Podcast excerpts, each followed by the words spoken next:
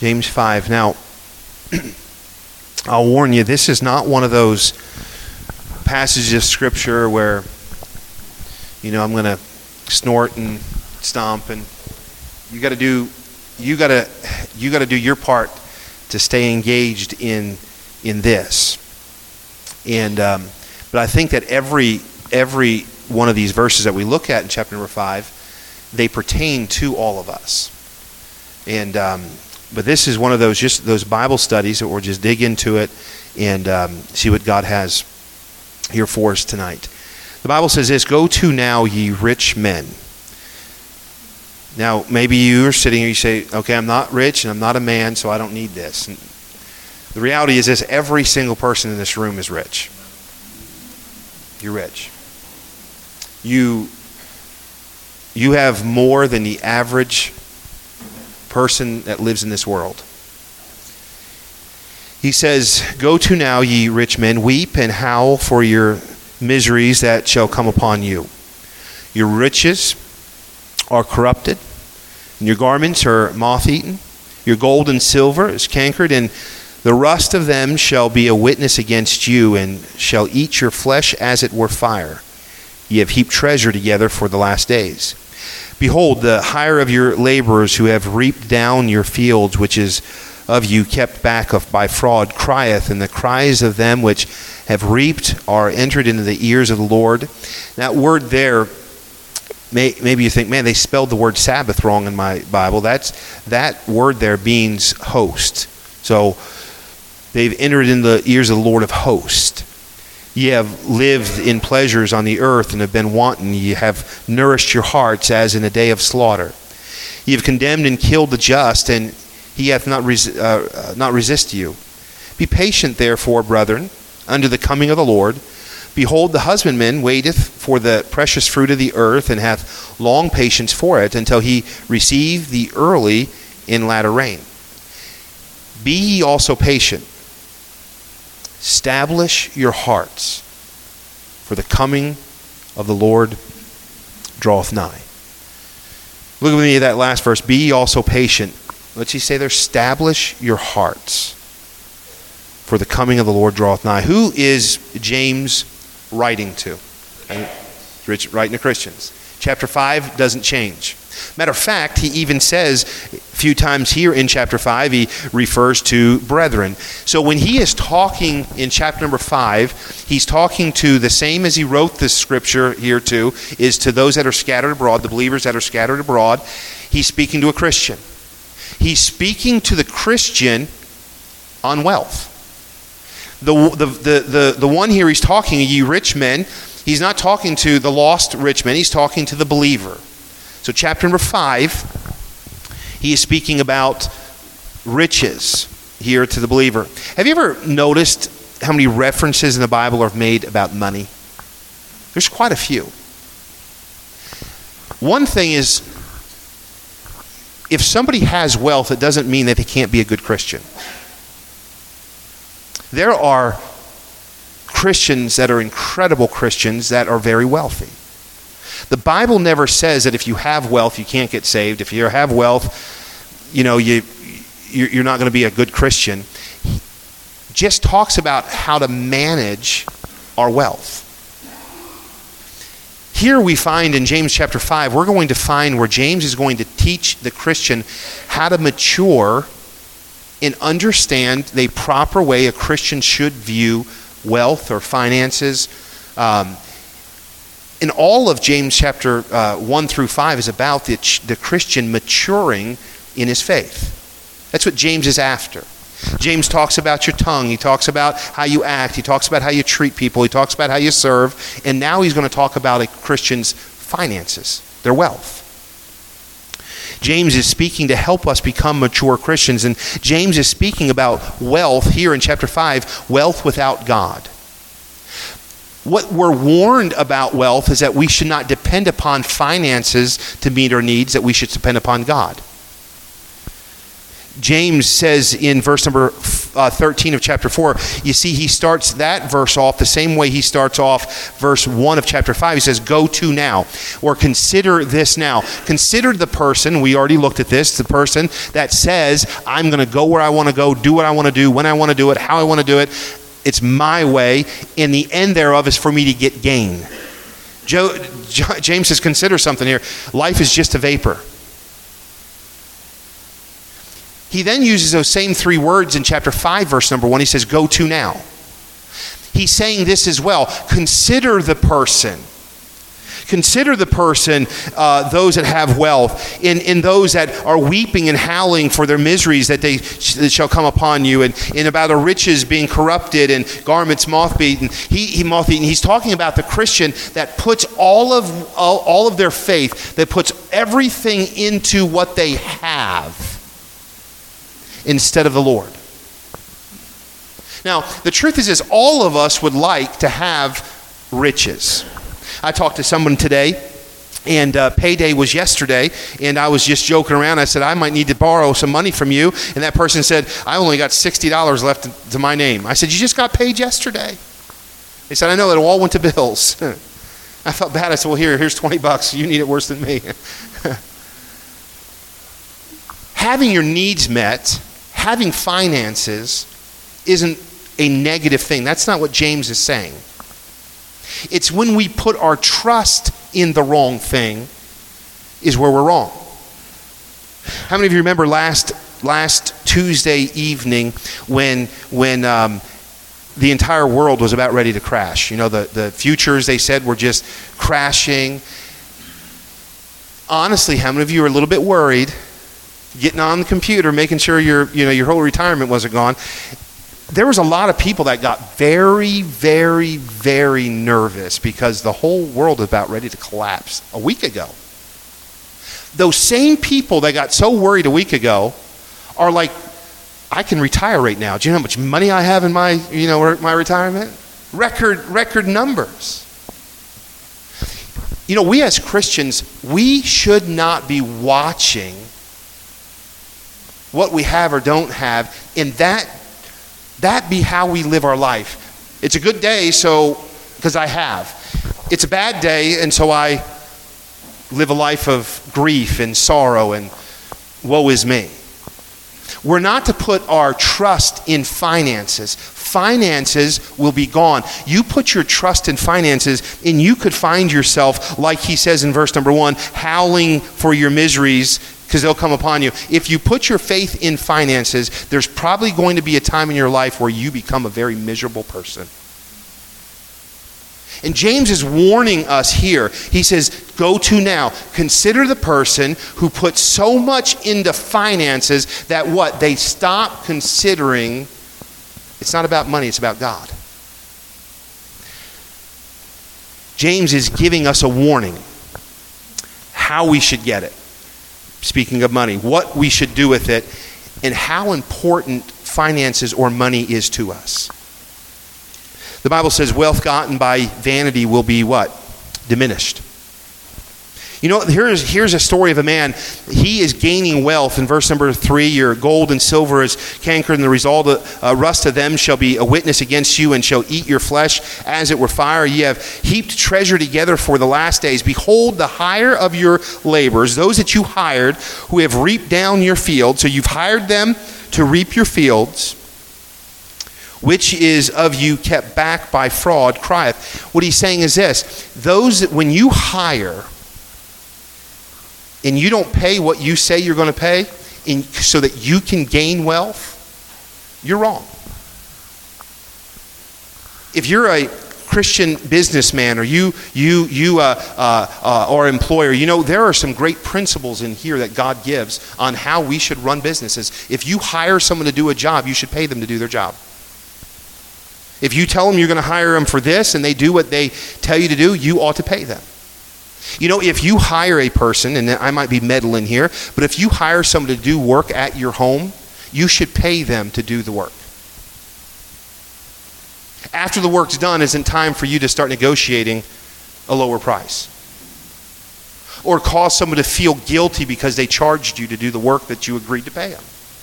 There's a principle here that James is giving. We don't get money. It's not for us to hire someone and then keep back what we told them we'd give them once the job is complete. It's a poor business principle, it's a poor uh, uh, uh, way for a Christian to operate. It's, it's not the way that Christians should operate. That's not the way that we should gain wealth at the expense of somebody else. I get rich because you don't get what you're supposed to get. It's not a biblical principle to do it that way. And so we find, we find that James is talking about how they acquire money. You've acquired it by defrauding your workers. If that's how you've gained your riches, you're depending on riches in such a way where you'll defraud somebody else so that you can keep riches. You're wrong. It's not the way to treat people.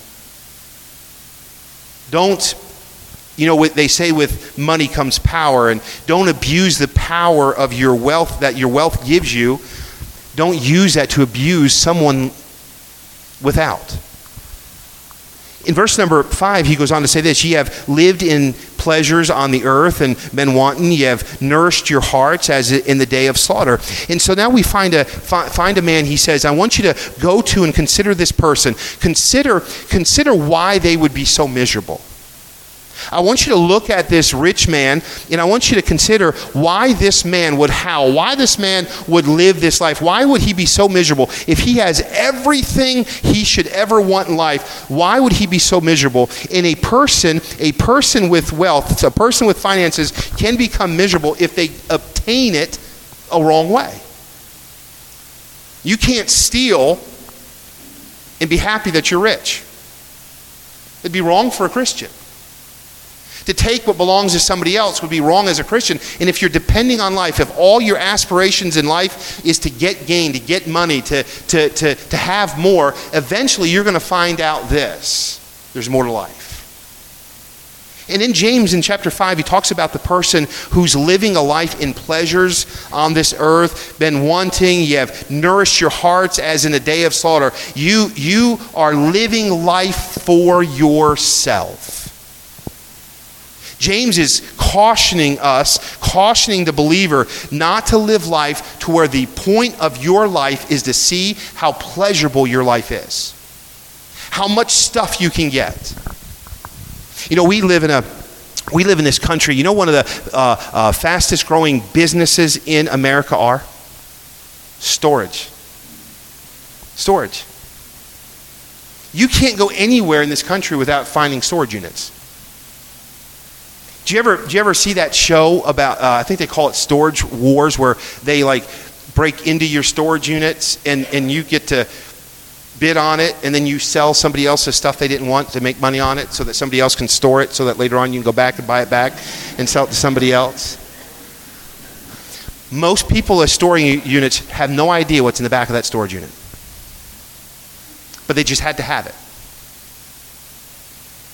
And he says in verse number five, ye, ye have lived in pleasure on earth. You have lived your life to where what you're doing is you're making decisions so that you're pleasured. As long as you have what you desire, you have what you're after. Your life, you've got everything planned out. I want life to look like this, and that's the motive of my life.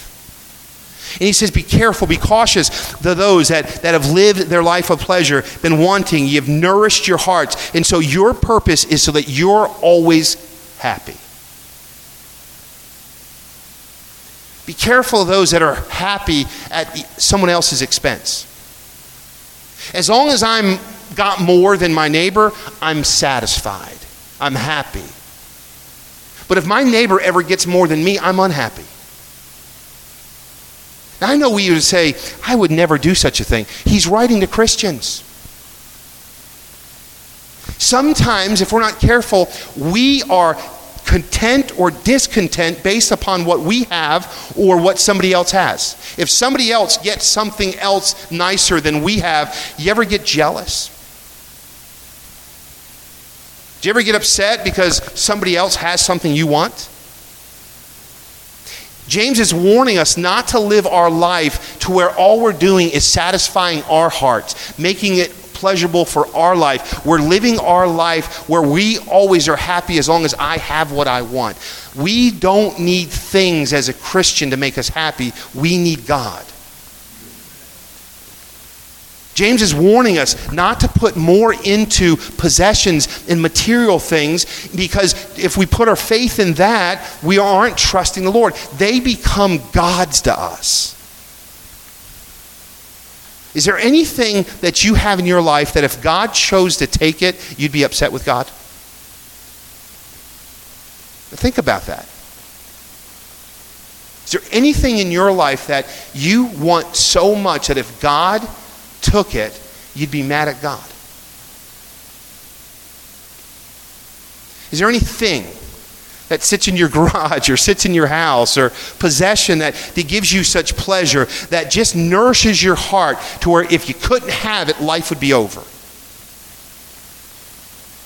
And that's what James is looking at. He's looking at the person. He, why, why would this rich man weep? He says, Go to now, you rich men. Talk about those that are weeping and howling for their miseries. Why would a rich man weep and howl in their miseries? Because they've chased something all of their life thinking it will give fulfillment. They've dreamed of this. They've had to have that pleasure. It's nourishing to their heart. And they find out this they've come up empty. They've come up empty. Do you ever meet those ones that are billionaires? And what's they, what do they want to do once they reach their first billion? Reach, reach the next one. Do you know this? The, the desire for more things have, have ruined Christian homes. We've convinced ourselves. Now, dads are working two and three jobs, and moms are working full time jobs, and maybe even two and three jobs. And the entire family unit is in disarray because we're so busy working to get what?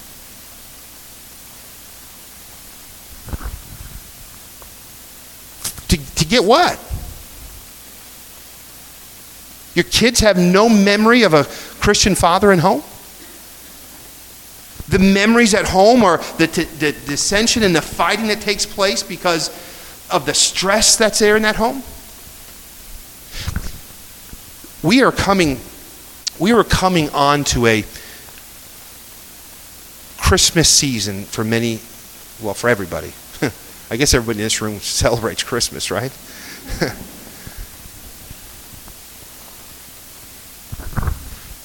Parents, be very careful.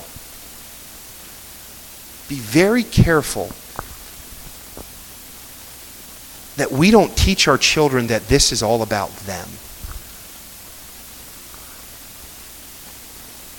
You say, yeah, because it's about Jesus. It's really about others. Because that's why Jesus came for someone else. So they have the next big toy, the next big thing, the, the, the, the next thing we are teaching our generation, teaching our children that happiness is in getting things. Happiness, pleasure is in getting more. Joy is when our heart, when I get what I want in that magazine or that TV. And we need to be showing, and I'm not against, I'm not against buying gifts. Our kids are going to have gifts. But I think we need to be very careful in this time of year that things don't make us happy, but serving others, helping others, giving to others give us joy.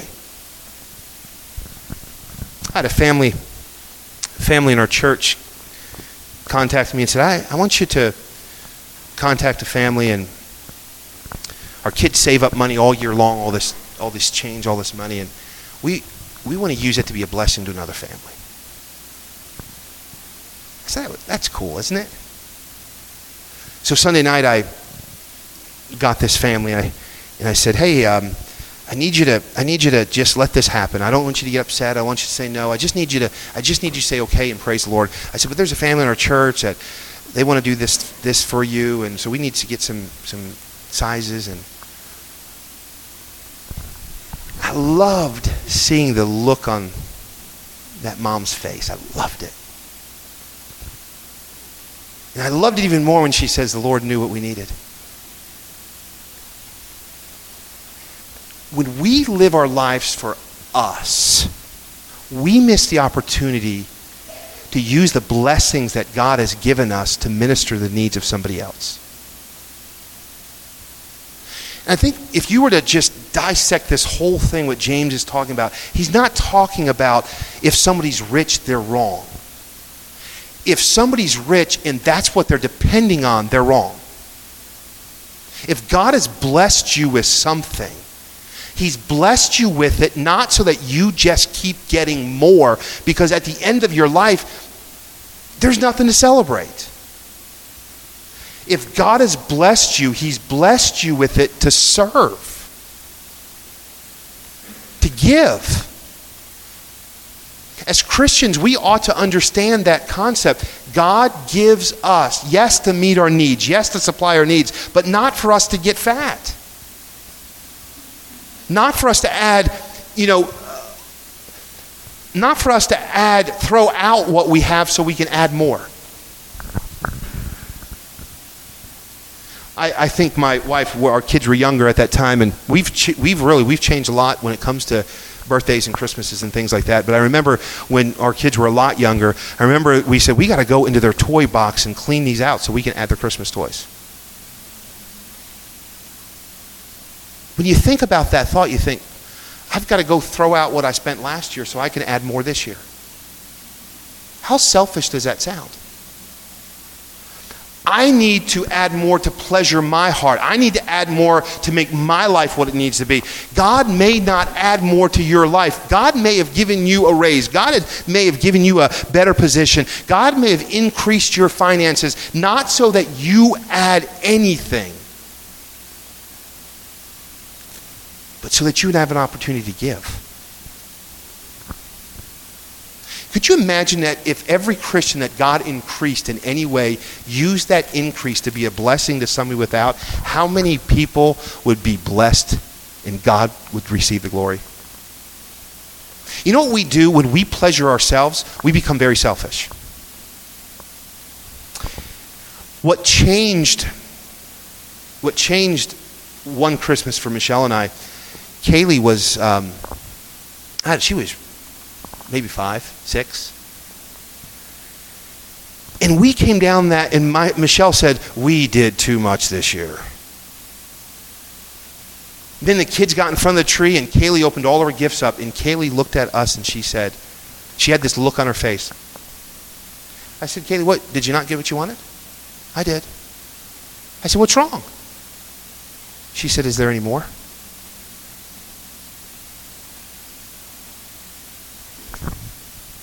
Michelle and I looked at each other at that Christmas morning and we said, We're doing something wrong. We're doing something wrong.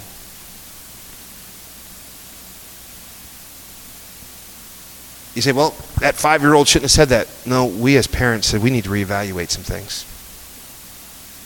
I mean, that girl just opened a slew of presents, and her thought was, is there anything else that pleasures me? Is there anything else that will make my heart contented? Problem is this James is not necessarily just speaking to five year old little girls, he's speaking to us. We need to realize this, and if we don't get this thought, we will at the end of our life look back and we will howl, we will have miseries because we're going to look back and say, I did all this for what? I kept getting more. I kept doing more. The more you get, the, you know, the, the more you get, the more miseries you have.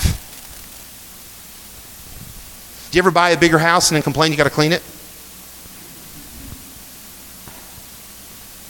Huh? Aren't we aren't we so fickle? I mean, we James is saying that's not the way a Christian ought to behave. God gives you wealth. Consider the person who has wealth and is miserable with it. Why? Because they're getting it at the expense of other people. Because when they get it, they're never satisfied. They live all their life pleasuring themselves, making their hearts desired, using it against other people, and at the end of the life, they have nothing except miseries. verse number three, he says this You've heaped treasures together for the last days. You've pile all this stuff together. when the Lord comes back, you ain't going to need any of it. I'm going to get in really big trouble here, but it, this, this goes so good with my illustration tonight. When I began to first date my wife, we, we um, she's great. Her parents are great.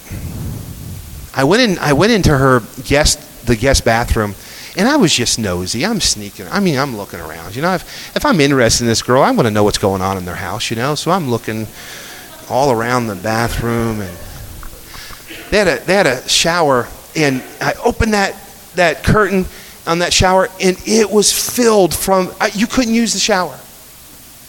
It had paper towels and toilet paper from the floor to the ceiling. It looked like Sam's Club. And, and I just thought, this is weird. Because, like, in my family, it's like, hey, we got the last roll, you know, growing up. And, oh, goodness, what are we going to do, you know? There's no such thing as a last roll in her house. And I looked at her. I, I didn't know that I, I wish someone would help me because I thought, man, go out there, kind of make fun about this. And I didn't know that it was personal. And I went out and I said, what is going on in your, in, in the shower? And, and, and Michelle gets this look on her face, and her dad is like, oh no, he didn't just go there, you know. And her mom's just like, what? What's wrong? her mom grew up and, and, and her dad, her, her, my wife's grandfather had a great job and, and they really grew up and, and all their needs were met. A situation happened in their family and my mother-in-law went from what would be a, probably above um, uh, middle class to very needy. And so I didn't realize this, and I should have probably asked before I made fun of it, but she would put certain things so she never ran out of. Just how she behaved. And I thought to myself, if the Lord came back, there is a whole shower full of waste.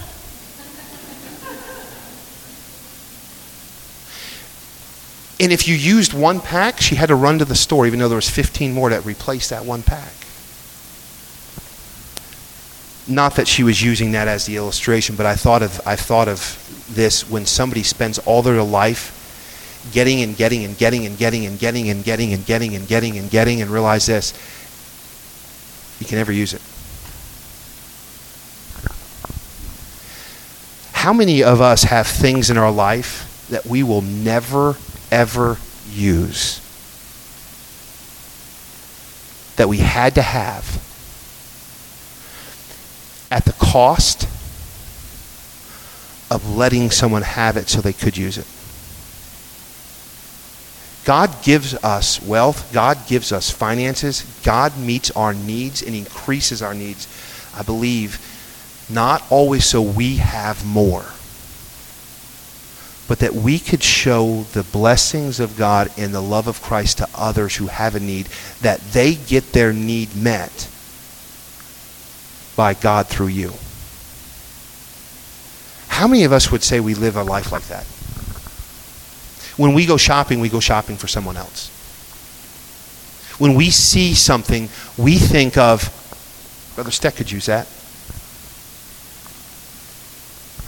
when we get an increase in any way from the Lord, we say, Praise God, now I can go get what I always dreamed of.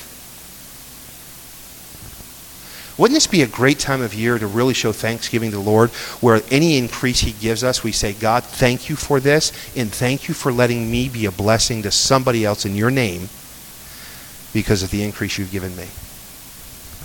I think if Christians behave that way, it would revolutionize how we how we live. He says, Ye have lived in pleasures on the earth and have been wanting. Ye have nourished your hearts as in the day of slaughter.